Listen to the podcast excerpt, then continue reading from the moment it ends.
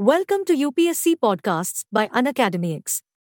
Let's take a look at the top trending headlines for the day. In a setback to India's efforts at securing their release, eight former personnel of the Indian Navy, arrested in an alleged case of espionage, were handed the death sentence by a court in Qatar. India has officially informed France of its decision to procure 26 naval variants of the Rafale fighter aircraft for the Indian Navy. The procurement approval was given by the Indian Defence Ministry in July, with the primary purpose of deploying these Rafale Marine jets on the INS Vikrant, an indigenous aircraft carrier.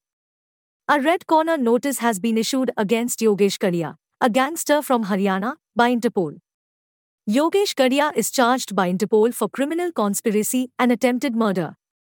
Attorneys General of 33 US states, including California and New York, have sued Instagram and Meta, accusing them of contributing to the youth mental health crisis through the addictive nature of their social media platforms.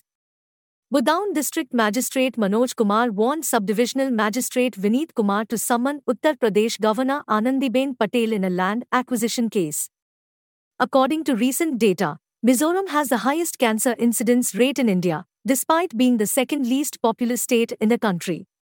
According to the study, Colon cancer is emerging as the primary cause of cancer related deaths among men in the state, while lung cancer plays a parallel role for women.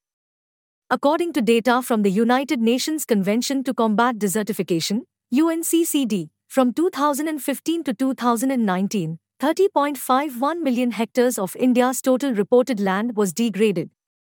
According to the Food and Agriculture Organization, FAO, up to 40% of the world's crop production is lost each year due to pests.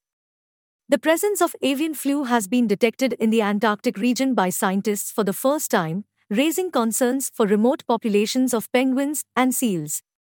As the Israel Palestine conflict escalates, a small group of climate negotiators gather in the southern Egyptian Nile Bank city of Aswan to wage another important battle for climate justice, which has been going on for nearly three decades.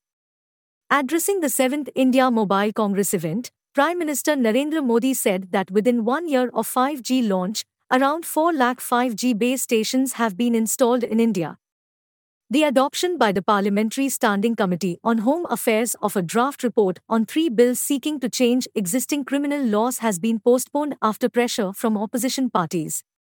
Thanks for tuning into Unacademy X. For free access to daily current affairs and bite sized lessons on all UPSC topics, download the Unacademy X app now.